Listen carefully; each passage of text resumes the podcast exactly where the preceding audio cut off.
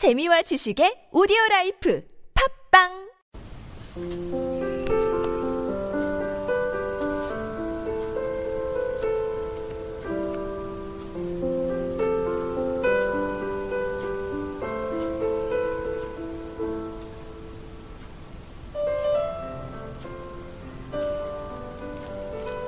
안녕하세요.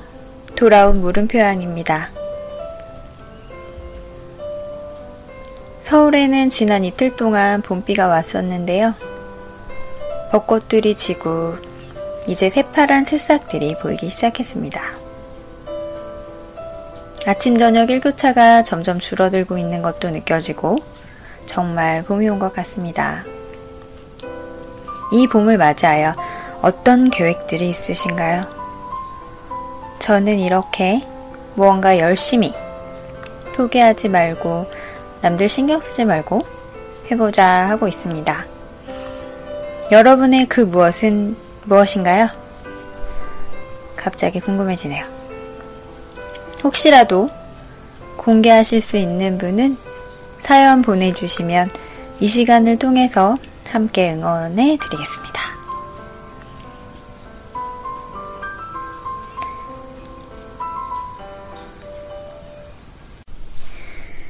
무언가를 시작할 때 아마 걱정되는 부분이 과연 내가 꾸준히 계속할 수 있을까?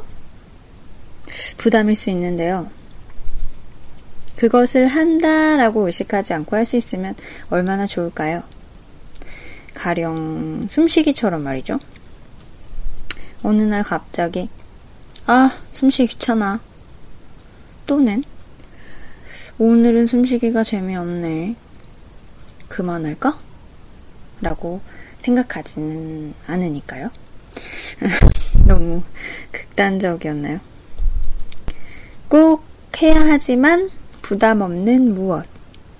내가 숨을 쉬고 있는 것이 당연할 수도 있지만 몸이 건강해서 다른 것에 도움 없이 숨쉬기를 할 수 있다는 것도 감사하고 새삼 들숨 날숨이 의식되는 지금 우리는 함께하고 있습니다. 최근에 본 글 중에서 기억에 남는 것을 전해드릴까 합니다. 아무래도 번역한 것이라 조금 어색한 감이 있는데요. 의미는 충분히 전달될 것이라 생각됩니다. 교육을 받은 인간은 계속 교육하지 않으면 안 된다는 것을 자각하고 있는 사람이다. 예전에는 어느 대학을 졸업했는지, 어디에서 유학을 했는지가 교육받은 인간의 지표였지만 현대사회에서 지식은 바로 진부해지고 만다. 지금은 끊임없이 공부하는 사람이 아니면 교육을 받은 인간이라고 할 수 없다. 미국의 경영학자이자 작가인 피터 드리커의 말입니다. 이 글을 본 제 친구는 공부는 의도적으로 시간을 들이는 게 아니라 그냥 밥 먹는 것처럼 일상이 되는 편안한 당연함이어야 된다고 하더라고요. 뭐 예를 들어 기사를 보거나 책을 읽고 음악을 듣고 영화를 보는 것까지 생각해보면 공부라고. 저도 이 말에 너무 공감하는데요. 역시 제 친구지 말입니다. 저는 만화책도 표현의 방법이 다를 뿐 그 안에 사람의 이야기가 있고 그 이야기를 통해서 서로 공감하고 이해하고 깨닫는 것이 있다면 공부라고 생각하거든요. 갑자기 생각났는데 혹시 은하철도 구백구십구 아세요? 정말 오래된 만화인데 제가 무지 어렸을 때 티비에서 했었고 노래는 되게 유명하잖아요. 근데 제가 대학 때인가 어쨌든 다 커서 성인이 된 다음에 이비에스에서 다시 해준 적이 있어요. 그때 그거 보고 소름 돋을 정도로 놀랐었거든요.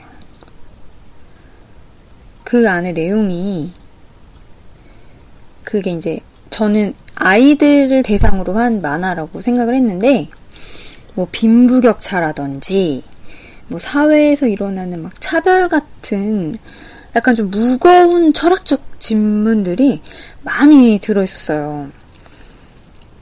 그 혹시 기회가 되시면 한번 찾아서 보시는 것을 권해드립니다.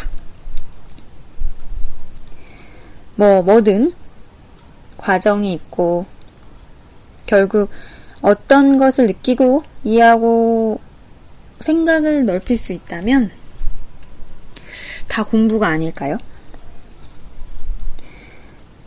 대신에 그냥 이제 꿀꺽 삼키면 소화가 잘 안 되니까 스스로 곱씹어서 잘 소화가 되어 피와 살이 되는 것이어야 한다는 게 중요한 것 같습니다.